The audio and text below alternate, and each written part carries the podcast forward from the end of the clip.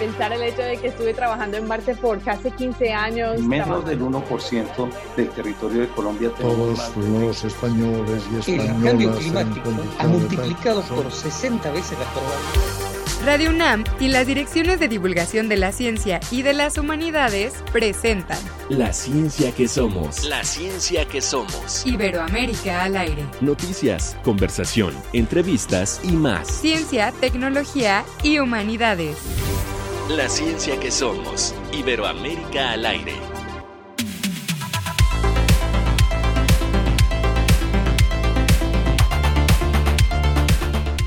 Nos da muchísimo gusto darle la bienvenida a esta nueva emisión de La Ciencia que Somos.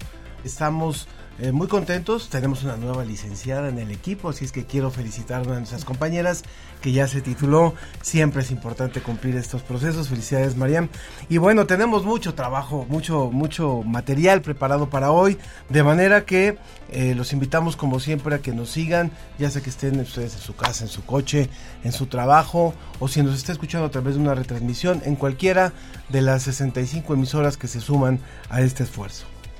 Muy bien, pues bienvenidos, saludos también, sabes, al norte del país donde llegamos a Baja California, Nuevo León y en especial queremos mandar saludos a Radio Watt de la Universidad Autónoma de Tamaulipas que cumplió 32 años, Ángel. 32 pues. años de transmisiones, imagínate. Felicidades a nuestros compañeros de Radio Watt y esto es lo que le hemos preparado para hoy.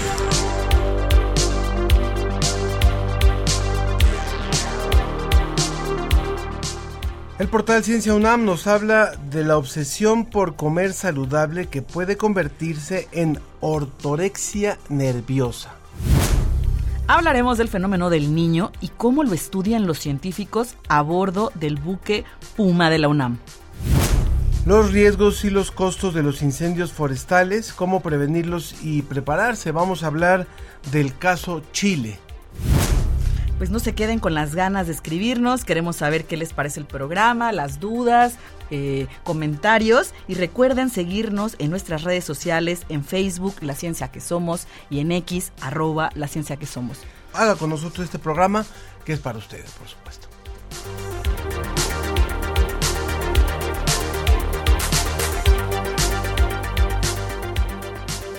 Porque las niñas también soñamos con ciencia.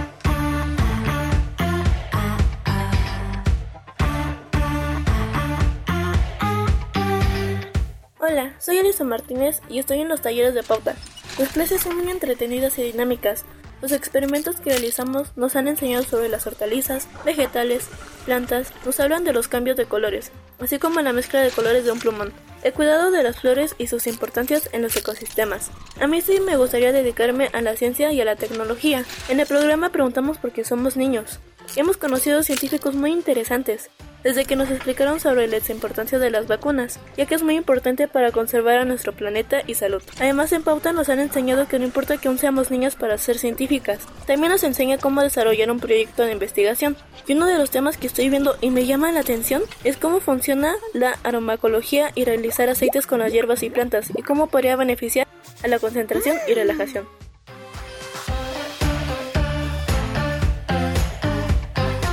11 de febrero, Día Internacional de la Mujer y la Niña en la Ciencia. Rebeldía que inspira. Dirección General de Divulgación de la Ciencia, UNAM.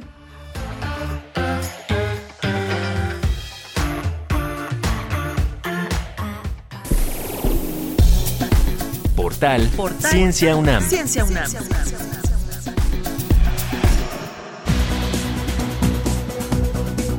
Por si usted no conoce, por si usted no conoce el portal Ciencia UNAM, los invitamos a que lo visiten. Es un esfuerzo de hace varios años ya de la Dirección de Divulgación de la Ciencia de la UNAM.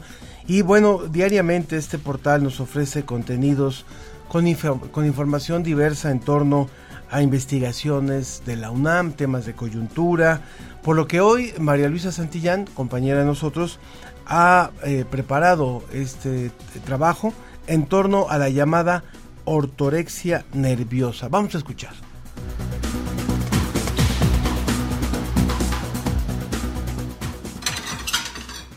Si dedicas más de tres horas al día en pensar en una dieta sana, te preocupas más por la calidad de los alimentos que por el placer de consumirlos Tienes sentimientos de culpabilidad por no comer saludablemente. Realizas una planificación excesiva de lo que comerás al día siguiente. O incluso dejas de ir a una reunión porque lo que se comerá te causa angustia. Es posible que puedas tener episodios de ortorexia nerviosa. Ortorexia significa apetito correcto y tiene relación con la alimentación saludable. A través de ella las personas se preocupan por tener todos los nutrimentos necesarios para su día a día. Sin embargo, la ortorexia nerviosa es una obsesión enfermiza por el consumo de alimentos saludables.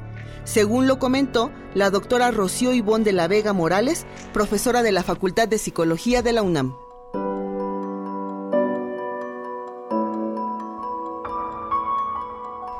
Quienes la padecen presentan distintos problemas sociales, ya que generalmente se aíslan y planean su vida alrededor de la comida.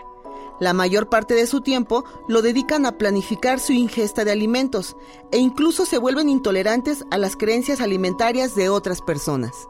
Al respecto, la doctora de la Vega Morales comenta. La ortorexia comienza como un intento de comer más saludable, pero la persona se vuelve más y más obsesiva. ¿Por qué? ¿Y cuánto comer? ¿Y cómo hacer frente a esos deslices? Cada día es un día para comer bien y su autoestima se ve envuelta en la pureza de su dieta, por lo que con frecuencia se sienten superior a otros, especialmente en lo que respecta a la ingesta de los alimentos. No está clasificada dentro del DSM5, manual en el que se encuentran categorizados los trastornos mentales, ni del CIE-10, Clasificación Internacional de Enfermedades, por lo que aún no es considerado un trastorno de la conducta alimentaria, aunque algunos trabajos de investigación señalan que hay controversia en cuanto a saber si es un trastorno alimentario único o un proceso obsesivo compulsivo. En distintos países se han realizado estudios para conocer la prevalencia de la ortorexia nerviosa en diversas poblaciones. Algunos han destacado que predomina en poblaciones entre 18 y 28 años, y otros más resaltan la influencia de las redes sociales en su prevalencia. La doctora de la Vega Morales explicó que algunos grupos en los que se ha visto mayor prevalencia de ortorexia nerviosa son las personas que practican yoga, los cantantes de ópera, músicos de una orquesta sinfónica, bailarines de ballet, atletas, médicos, nutriólogos y estudiantes de medicina. Es importante identificar los síntomas de la ortorexia nerviosa, ya que existen consecuencias físicas como la desnutrición, anemias, hiper o hipovitaminosis, es decir, falta de vitaminas en el cuerpo, osteoporosis, altos niveles de estrés y ansiedad y carencia de oligoelementos como el boro, cromo, cobalto, hierro o manganeso. La especialista concluye que hasta el momento el tratamiento de la ortorexia nerviosa es interdisciplinario y debe ser guiado por médicos, psicólogos y nutriólogos y también se debe involucrar a la familia de quien la padece. Soy María Luisa Santillán y el artículo completo lo puedes consultar en www.ciencia.unam.mx.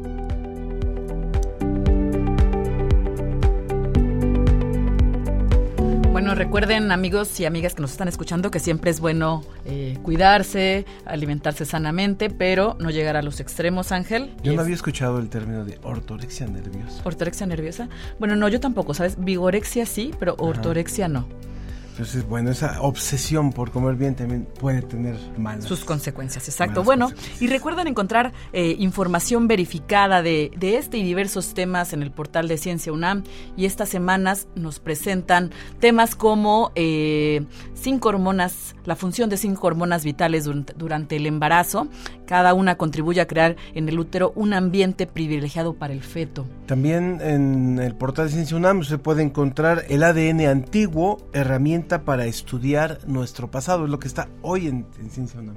También pueden encontrar que la agricultura de exportación tiene efectos ambientales y sociales mayormente en las mujeres del campo. Y Gilén Gómez Maqueo nos cuenta acerca de su vida como astrónoma.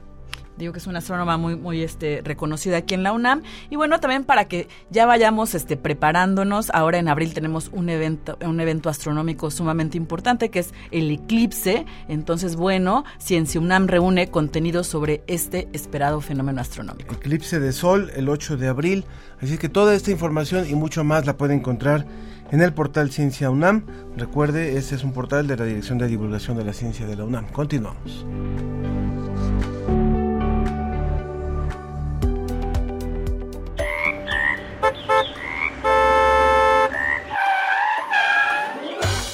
Carne de carretera. Te contamos sobre los animales que tienen que cruzar caminos y llegar al otro lado vivos. Imagínate que construyen un muro en la mitad de tu barrio. ¿Cómo te afectaría? Te presentamos una crónica sobre los efectos en las poblaciones de vertebrados en Sonora tras la construcción del muro en la frontera norte unidos por el preciado tesoro del excremento. Conoce el delicado equilibrio que guardan los monos aulladores, los escarabajos y los árboles en la selva tropical. Además, otakus, ajolotes y libros inteligentes en la revista Cómo ves de febrero. Visita la página www.comoves.unam.mx y suscríbete. La ciencia que somos. Iberoamérica al aire. Muy bien, muy bien, pues ya estamos de regreso y les recordamos a los que nos están escuchando y a los que apenas se integran a esta transmisión que estamos en redes sociales, en Facebook como La Ciencia que Somos y en X arroba La Ciencia que Somos. Pues comenzamos con, con nuestros invitados el día de hoy, pero antes quiero que todos recordemos aquel barco, ese buque impresionante, el Calipso de Jacques Cousteau, porque eso tiene relación con nuestros siguientes invitados. Le doy la bienvenida a la doctora María Adela Monreal Gómez, ella es investigadora del Instituto de Ciencias del Mar y Limnología de la UNAM, maestra en Oceografía Física por el Centro de Investigación Científica y de Educación Superior de Ensenada y doctora en Oceanología por la Universidad del Estado de Lieja, en Bélgica. Y nuestro siguiente también invitado es David Alberto Salas de León. Él es investigador del Instituto de Ciencias del Mar y Limnología también y es doctor en Oceanología por la Universidad del Estado de Lieja, también en Bélgica. Bienvenidos. Muchas gracias. Muy bien, pues coméntenos acerca de la investigación eh, sobre el fenómeno del niño que ustedes eh, están investigando a través de este buque fantástico que tenemos aquí en la UNAM, el buque Puma. Muy bien, iniciaré diciendo que en el 2023, en junio, hubo una manifestación de aumento de la temperatura en el océano y que era una oportunidad para los investigadores de la UNAM desarrollar un proyecto para estudiar el fenómeno del niño y definiré el fenómeno del niño como eh, un fenómeno natural que se caracteriza por presentar aumentos de la temperatura del mar, del océano. La UNAM cuenta con institutos como el Instituto de Ciencias del Mar y Limnología, del Instituto de Geofísica, que tienen personal que se ha dedicado a estudiar el océano y en especial el fenómeno del niño no solamente tiene el personal académico, sino que cuenta con el buque oceanográfico El Puma.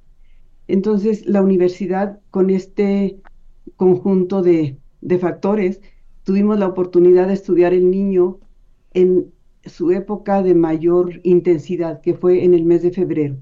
El niño se manifestó en junio del 2023, pero en el invierno tiene su máxima su máximo efecto en la temperatura superficial del océano la baja de concentración de clorofila y entonces se organizó un grupo multidisciplinario en el Instituto de Ciencias del Mar y en, el Instituto de Geofísica para estudiar el niño.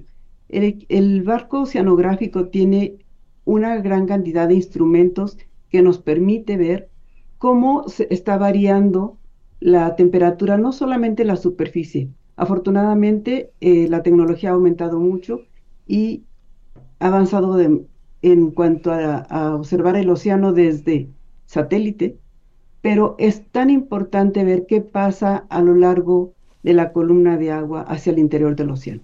Eso nos permite, eh, utilizando el buque oceanográfico El Puma, hacer todos esos estudios a través de la columna de agua. Hablaba usted, doctora, de los instrumentos con los que se cuenta. Eh, finalmente, pensar en el buque Puma es pensar en un laboratorio que navega.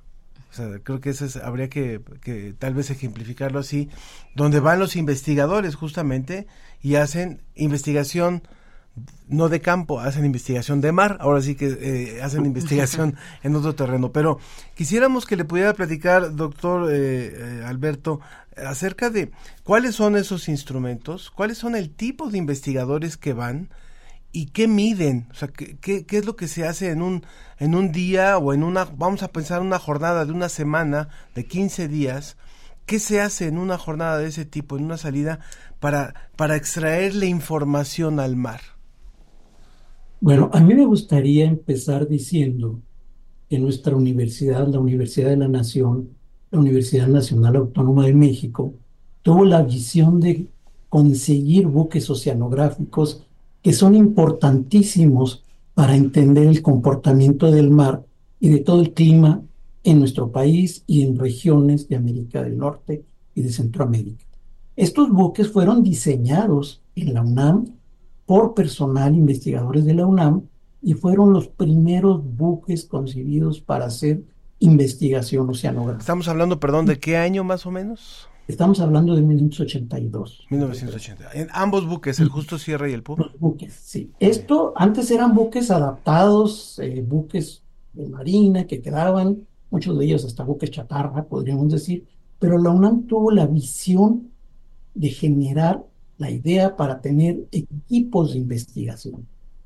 Con estos equipos de investigación hemos estudiado el mar y uno de los fenómenos muy importantes es el niño.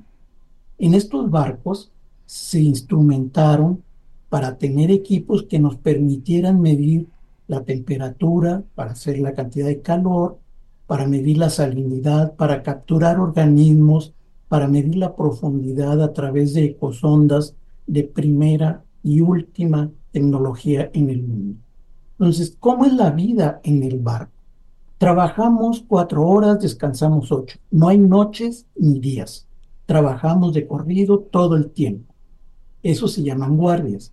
Estas guardias están compuestas por investigadores de las áreas de física, química, biología, geología y sobre todo por una buena cantidad de estudiantes. Porque no olvidemos que nuestras funciones de formación de personal capacitado para el país.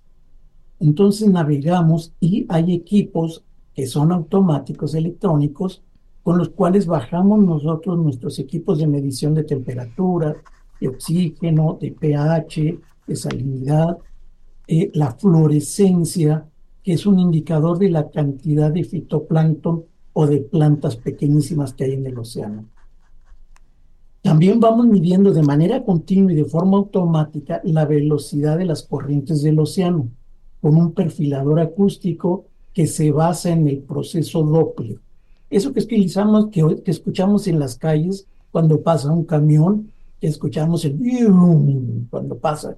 Esa es una modificación de la longitud de las ondas que aprovechamos nosotros para medir las corrientes en el océano.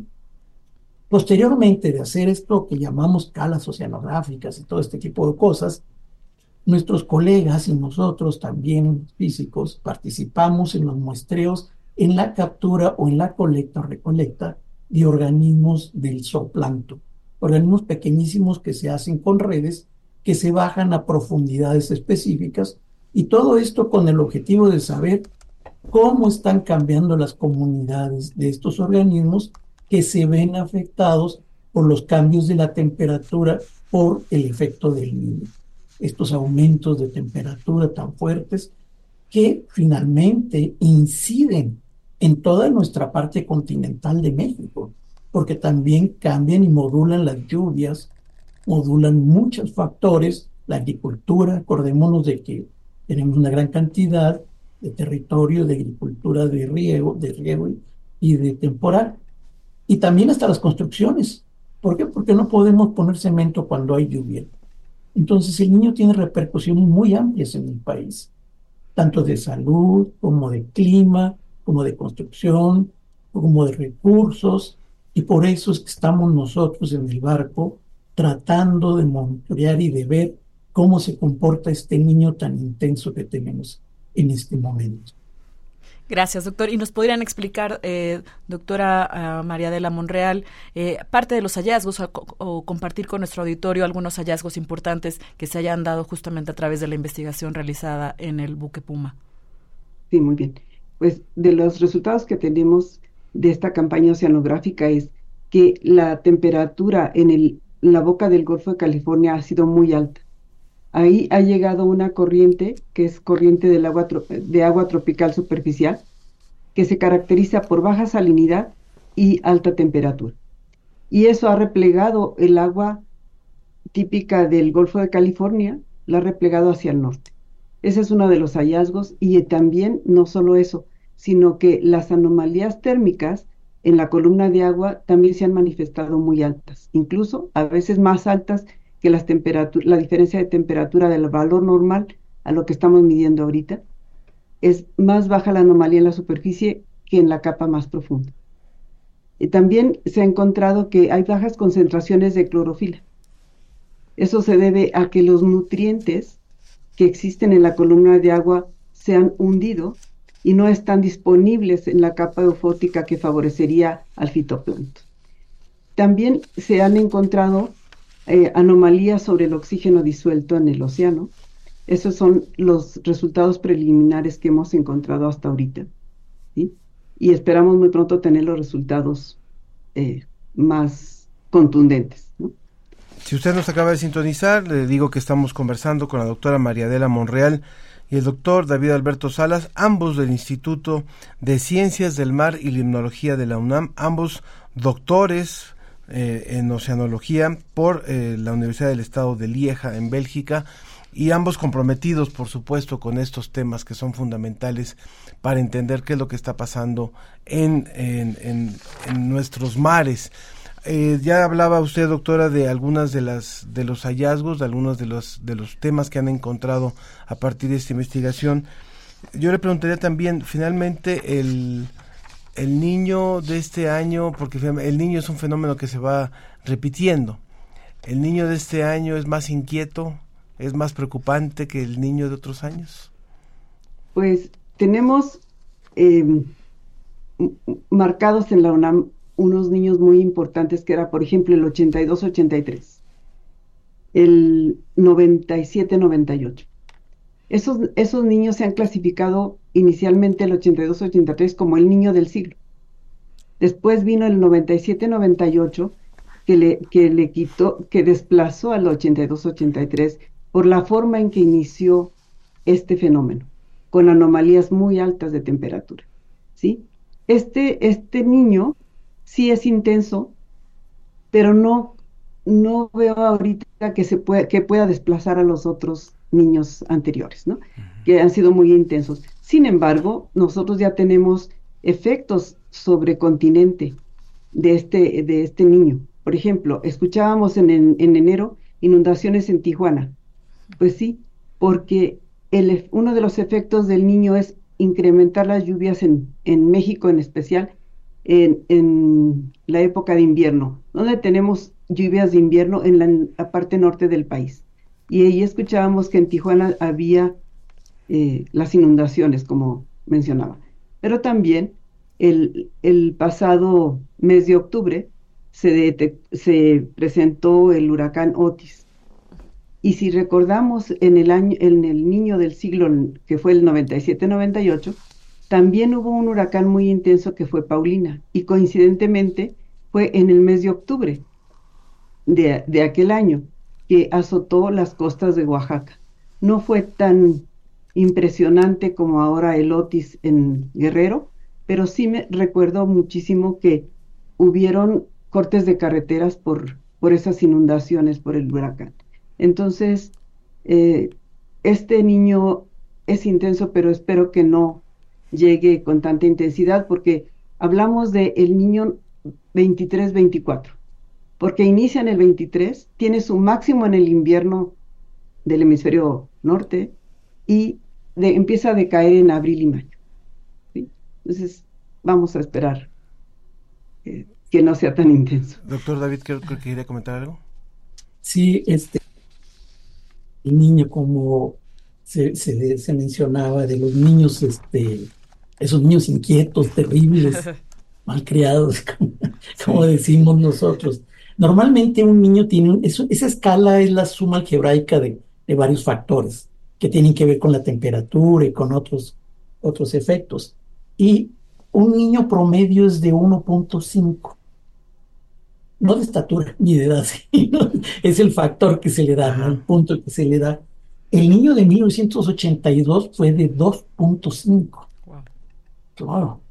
En 1972 hubo uno de 2.2 y el del siglo que menciona la doctora, el del 97-98, fue de 2.4 y ahorita estamos en enero, era de dos, nuestro niño. O sea, que es un niño que está, es un niño importante. Que trae lo suyo. lo suyo, es inquieto, pero este, esperemos que no haga muchas travesuras. Aunque estamos viendo que ya hizo varias, ¿no? Como estas modificaciones del huracán Otis, que sabemos que los huracanes se desplazan por, por zonas de temperatura mayores a, a 26 grados del océano, entonces un niño que es un calentamiento de la superficie del océano, pues obviamente tiene mayor espacio, mayor energía y son más intensos y más duraderos. Y ya lo estamos viendo. Esperemos que, hasta ahí llegue el niño de nosotros, a dos. Perfecto. Y doctores, hablaban hace un ratito que el buque data del, de los años 80, entonces ya tenemos eh, pues varios años ya con, con, esta, con esta investigación. Eh, y dentro de, de, estos años han encontrado, existen algunos patrones ¿no? históricos que permitan prever o, darnos un adelanto de cómo eh, afectarán a las comunidades pesqueras o a la afectación ¿no? a, la, a, la, a las especies marinas?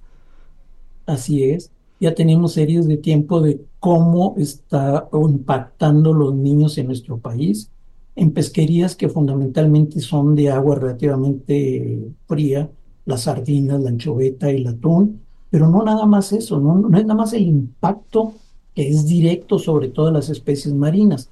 Por ejemplo, uno de los colegas está trabajando con una presa de Simapán y este, vemos nosotros el impacto de las lluvias y de los niños y las niñas, que es el efecto contrario, lo frío. Y se ve muy claro cómo cambian los niveles y la cantidad de agua que llega a nuestras presas. Tenemos ahorita una sequía muy grande en el país, en la parte centro-sur, también en la parte norte, y son derivados de todos estos procesos de calentamiento y enfriamiento que tenemos en el océano, que están asociados a niños y a niñas, y en los cuales, para los cuales utilizamos constantemente nuestro buque, el Puma, para poder ir monitoreando esas condiciones y tener más información para poder hacer modelos predictivos mejores. Eh, eh, estamos hablando con el doctor eh, David, David Alberto Salas y con la doctora Mariadela Monreal, ambos del Instituto de Ciencias del Mar y Tecnología de la UNAM. Para ir cerrando también, doctores, ¿qué tipo de investigadores participan en una investigación de, este, de, este, de este tamaño? qué tipo de disciplinas se interrelacionan para poder aportar información. Ya nos hablaban de que están algunos del Instituto de Ciencias del Mar, otros de Geología, pero cuéntenos por favor, de Geofísica, pero cuéntenos por favor cuáles son esta variedad, cuáles cuál es esta variedad de, de disciplinas que intervienen, porque finalmente también alguien que nos esté escuchando y que diga, tal vez a mí me gustaría especializarme en este tipo de investigación. La oceanografía se debe estudiar desde un punto de vista multidisciplinario. Decimos que la oceanografía es un híbrido de ciencias. Entonces, en estos estudios participamos gente que tiene especialidad en oceanografía biológica, oceanografía química, oceanografía geológica, oceanografía física. Entonces, es, son, estos estudios se deben hacer en forma interdisciplinaria multidisciplinaria, yo diría, ojalá lleguemos a hablar de la transdisciplina en este tipo de cosas. Entonces aquí nos conjuntamos el, el grupo de investigación en todas estas áreas que mencioné. Perfecto. Y doctores, nos, nos llegan también un comentario a través de nuestras redes, de, de, la red X, dice Ciencia que Somos, buen día. ¿Qué diferencia hay entre el fenómeno del niño y el de la niña? Un saludo desde Emiliano Zapata Morelos a Armando Cruz. Muy bien. Pues el niño, el enzo, tiene dos fases. Una fase cálida, que es el niño, que es la que estamos viviendo en, este, en esta temporada, y la fase fría que es la niña. ¿En qué consisten? Los vientos en la atmósfera dominan la circulación eh, oceánica. Cuando los vientos normales se debilitan, es cuando se invierten las corrientes y tenemos una corriente cálida hacia América.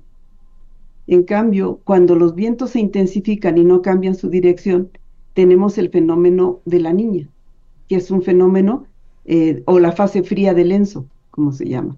Y en ese eh, caso tenemos para nosotros como la costa mexicana una gran producción biológica porque se, se generan mayor intensidad de un fenómeno que se llama surgencias, que aflora el agua de capas subsuperficiales hacia la superficie trayendo una cantidad importante de nutrimentos.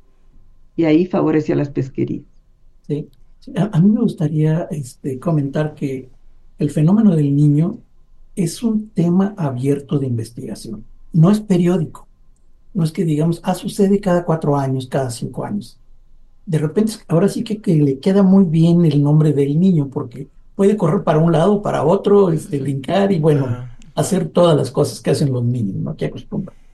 Podemos tener un año que tenga niño, al siguiente niño, y luego un año normal, relativamente normal, y luego otro niño, y luego aparecen niñas y niñas. Entonces, no hay una periodicidad. Decimos que es recurrente, sucede. Es como cuando uno mueve las manos cuando uno está platicando. ¿Cuántas veces subes la mano cuando platicas? Pues muchas veces, ¿no? Y más los mexicanos. Pero este, ¿tienes un periodo de cada cuántos segundos subes la mano? No, es recurrente y entonces el niño y la niña suceden de esta manera. Entonces es un tema abierto. ¿Qué lo produce? Todavía es un tema de investigación. Pero sus impactos sí son muy fuertes para nuestro país.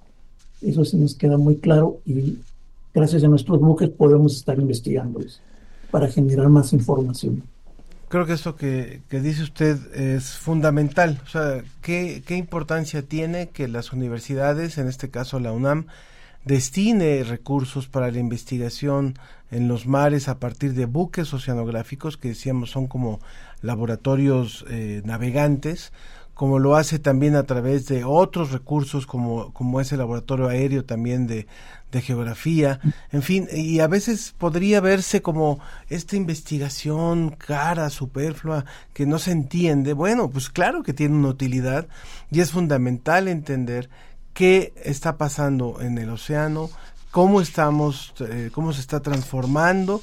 Ahorita no conste que no nos estamos ahorita lapidando con, con la cuestión de, de las causas y de los seres humanos. Eh, muy seguido hablamos de eso en este programa, pero lo importante es identificar qué está pasando justamente para, para evaluar fenómenos como lo que vivimos en el caso de México por eh, recientemente con, con Otis, más eh, lejano con Paulina, pero siempre hay fenómenos y los fenómenos del niño, de la niña, los fenómenos que pasan en el mar no son solamente huracanes, hay muchísimas cosas que pasan en torno a, él y por eso es que es importantísimo conocerlo. Yo creo que agradecemos muchísimo a nuestros dos invitados, doctora doctora eh, María Adela y doctor David Alberto. Muchísimas gracias, María Adela Monreal Gómez, David Alberto Salas de León, ambos investigadores del Instituto de Ciencias del Mar y Limnología de la UNAM. Gracias por participar con nosotros. ¿Algo que no les hayamos preguntado y que quieran decir? Pues en cuanto avancemos en la investigación y pudiéramos tener las predicciones del niño y una mayor concientización, permitirían a los gobiernos y al sector de salud hacer planes de contingencia, ¿no? Para evitar todo el problema socioeconómico que se viene después de esto. Pues muchas gracias, gracias por estar con nosotros. Gracias. Muchas gracias, a ustedes por darnos este espacio de comunicación con todo su público. Lo agradecemos mucho. Muchas gracias. Continuamos. Científicas en Acción llegó a Universum, Museo de las Ciencias. Celebra el Día Internacional de la Mujer y la Niña en la Ciencia.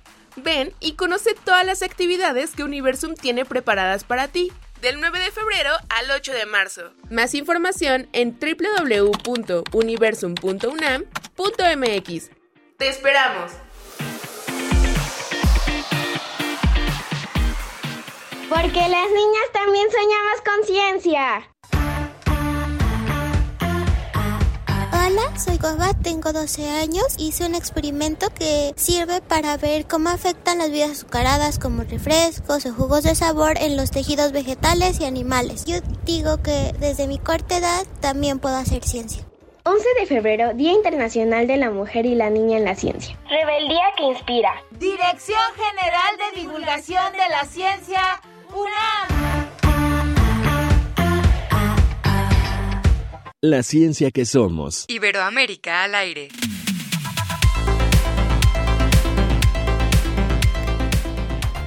Continuamos aquí en la ciencia que somos gracias a quienes se comunican con nosotros a través de nuestras vías de contacto y gracias por supuesto también a nuestros invitados que nos permiten llevar este conocimiento, el, el fruto de la investigación de mucha gente, de muchos eh, hombres y mujeres en distintos puntos de nuestro continente, de nuestra región, hacia los radioescuchas de la ciencia que somos. Ahora nos enlazamos hasta Chile, en donde está Miguel Castillo, él es profesor de la Facultad de Ciencias Forestales y de Conservación de la Naturaleza en la Universidad de Chile, y él pertenece justamente al Laboratorio de Incendios Forestales, para poder hablar acerca de esto que ha ocurrido recientemente en Chile, estos incendios, su estudio, la prevención ante el panorama de sequías y altas temperaturas, y finalmente y desgraciadamente se vincula con lo que veníamos hablando en la entrevista anterior. Gracias Miguel por estar con nosotros. Un placer eh, conocerlos y acompañarlos en estos temas. Muchas gracias, Miguel.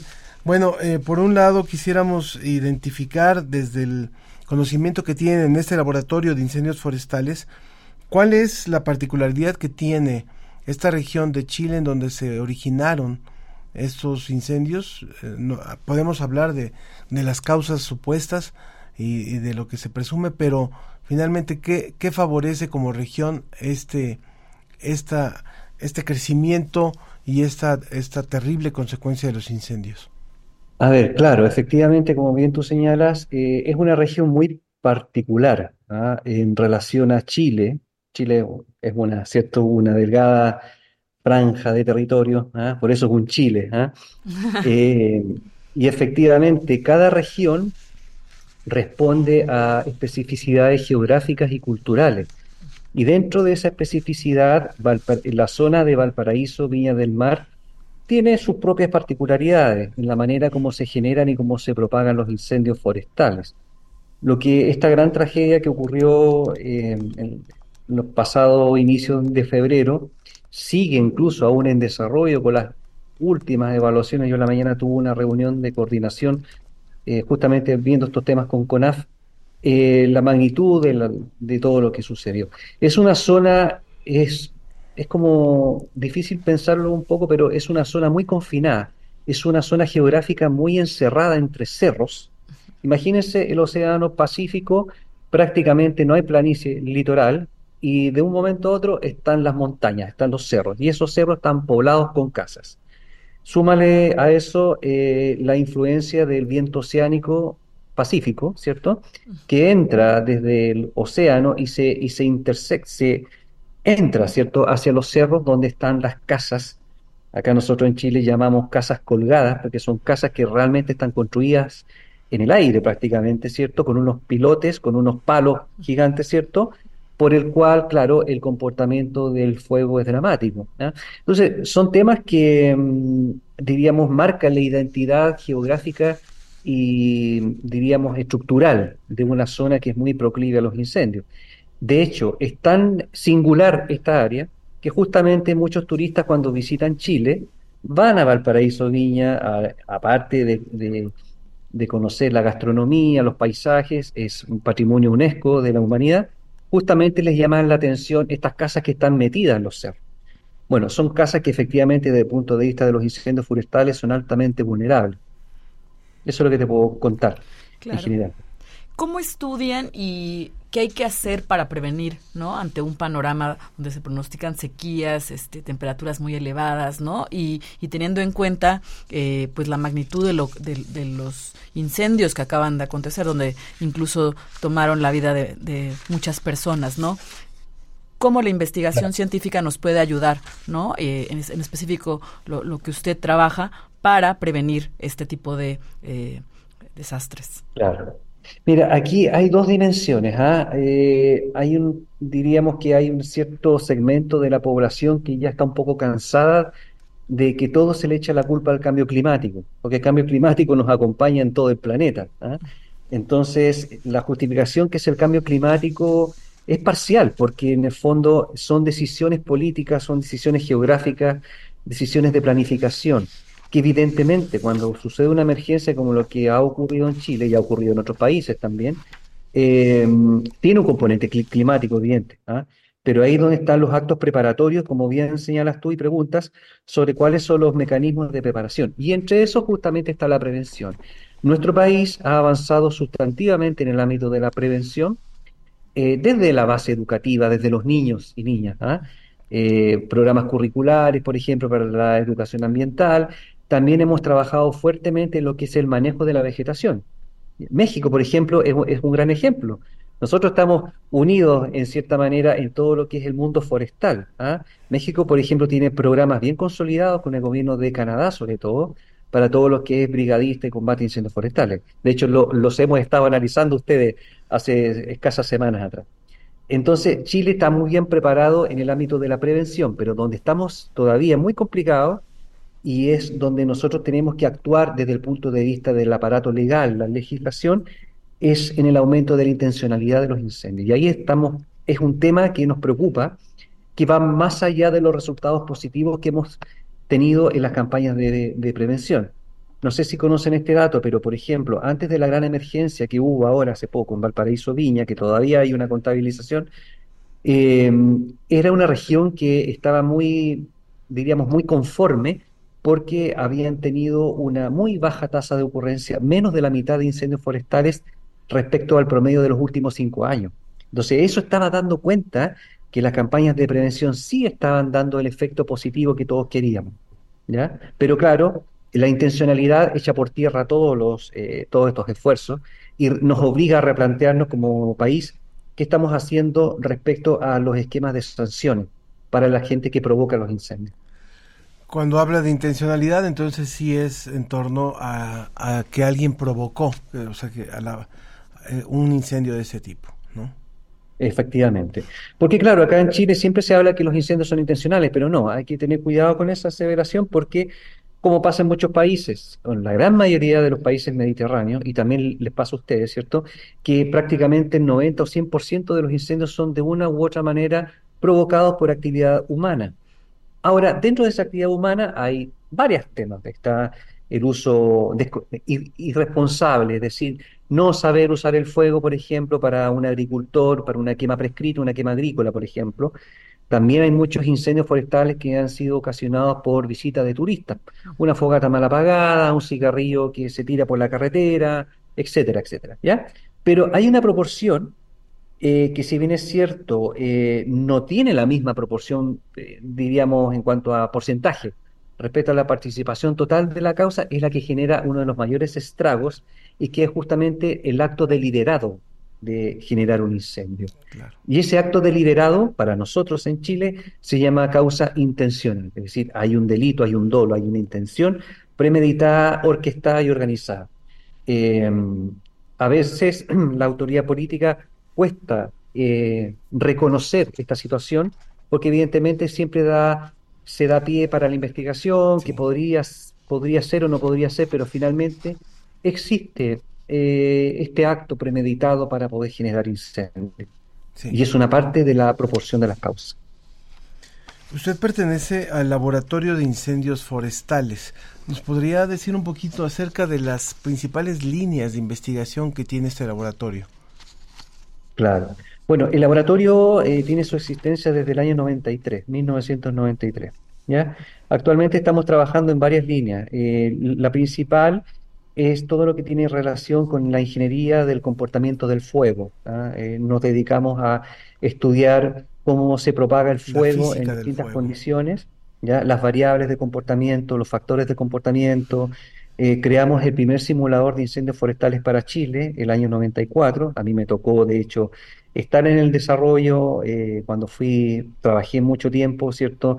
En brigadas forestales, en combatientes. Y bueno, en paralelo, este laboratorio empezó a desarrollar distintas líneas de, trabajo. Ingeniería de incendios forestales, ya eh, mecanismos de gestión y, por supuesto, entre otras materias, ecología del fuego y restauración ecológica.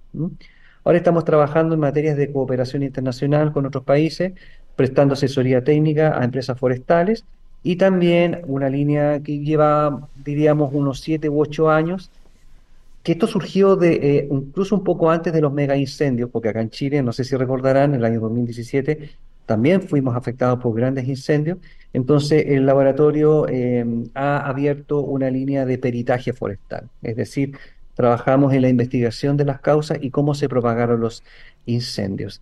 Dentro del ámbito de investigación, bueno, generamos proyectos, publicaciones, participamos en docencia de pre y posgrado, tenemos, eh, cierto, una, una continuidad académica para poder abastecer todos los planes y programas de investigación que hay en Chile.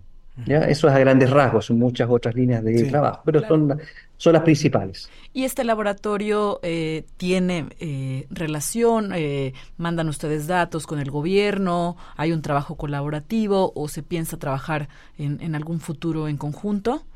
Ya, buena tu pregunta porque efectivamente el laboratorio de incendios forestales no funciona solo como, como institución universitaria, eh, tenemos, no sé si la palabra es el mandato, pero tenemos el deber de articularnos fuertemente con las instituciones del Estado.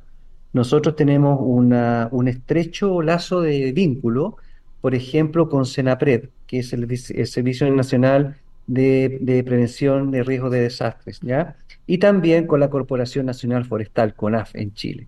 Tenemos acuerdos suscritos con esta última institución con lo cual todos los proyectos de investigación, mecanismos de ayuda, etcétera, se canalizan a nivel institucional. Con lo cual no estamos eh, alejados de la, de la realidad de Chile, incluso de otros países. Ahora nos encontramos, por ejemplo, trabajando en cómo aunar esfuerzos para poder tener mayor vínculo con los países de la región, incluido México, entre paréntesis, porque es Sudamérica, Centro y Norteamérica, ¿ya? para poder replantearnos, y esto que les comento es, es algo de ahora, ¿ah? no es algo, es cómo nos, eh, diríamos, cómo nos programamos de aquí en adelante para los mecanismos de ayuda internacional. Ustedes bien han visto, ¿cierto? México es, es un gran ejemplo, por ejemplo, cómo ha ayudado a Canadá en los últimos grandes incendios el año pasado, ¿cierto? y México nos ha ayudado a Chile y nosotros hemos ayudado a México cuando, cuando se han requerido emergencias. Entonces, es un ámbito eh, que hay que seguir trabajando y eso se hace a nivel de las cancillerías, por ejemplo. Entonces, el laboratorio juega un rol importante, no solamente desde el ámbito universitario, sino también desde el ámbito de, la, de insertarse en los problemas de interés del Estado. Muy bien, pues creo que queda una, tarea importantísima por hacer eh, de tanto de investigación como de campañas de prevención, como lo decía usted. Me, parece muy importante que ahora también hayan sumado como línea de investigación esto del peritaje. Por supuesto que se necesita el peritaje forestal y un montón de disciplinas, por eso son las ciencias forestales, no es no es una sola, son muchas disciplinas las que se ven ahí en conjunto. Algo que no le hayamos preguntado, eh, profesor eh, Miguel Castillo, que quiera comentar. Bueno, en general, eh, yo creo que todos los países de la región, a ver, yo lo veo en Chile y dejo el mensaje a ustedes allá en UNAM, estamos, creo, en un punto de inflexión que la, diríamos, los países se están dando cuenta, siempre pensando en el ámbito de los incendios, pero esto se traslada a otros desastres. Los gobiernos están hoy adaptando sus programas de primera respuesta frente a desastres. México no es la excepción. ¿ah? Eh, entonces yo creo que estamos viviendo época de cambios, ¿ah? no solamente cambios tecnológicos, debemos también tener cambios culturales, ¿ah? porque, por ejemplo, en el caso de Chile, nosotros tenemos que instalar, eh, y estamos en ello, ¿cierto?, el cambio cultural, es decir, eh, el uso del agua, el uso de los recursos naturales renovables, ¿cierto? El respeto por la naturaleza y por sobre todo el respeto por la capacidad de carga que tiene el uso de la tierra. ¿ah? Eso se ve patente en otros países ya. Y por sobre todo, eh, yo diría que el, que el mensaje es que los países de ahora en adelante tienen que aperturar eh, sus fronteras en términos de seguir trabajando en mecanismos de acuerdo internacional, tanto bilateral, país con país, como multilateral. Yo creo que eso es el norte de ahora en adelante en el cual tenemos que seguir eh, eh, trabajando y México en particular es uno de los socios importantes dentro de esta red latinoamericana. Así que en ese sentido, la Oficina de Incendios Forestales y el Laboratorio de la Universidad de Chile está también a disposición eh, para seguir trabajando en aquello. Pues muchas gracias, muchas gracias Miguel Castillo, profesor de la Facultad de Ciencias Forestales y de Conservación de la Naturaleza en la Universidad de Chile y perteneciente al Laboratorio de Incendios Forestales. Dice Elizabeth Bisuet que viva nuestro invitado chileno. Eh, muchas gracias. Bueno, pues muchas gracias. un afectuoso saludo. Muchas gracias y a, todo el equipo también que hizo posible esta emisión. Gracias a nombre de Milagros Vargas. Y Ángel Figueroa. Que tenga un excelente día. Hasta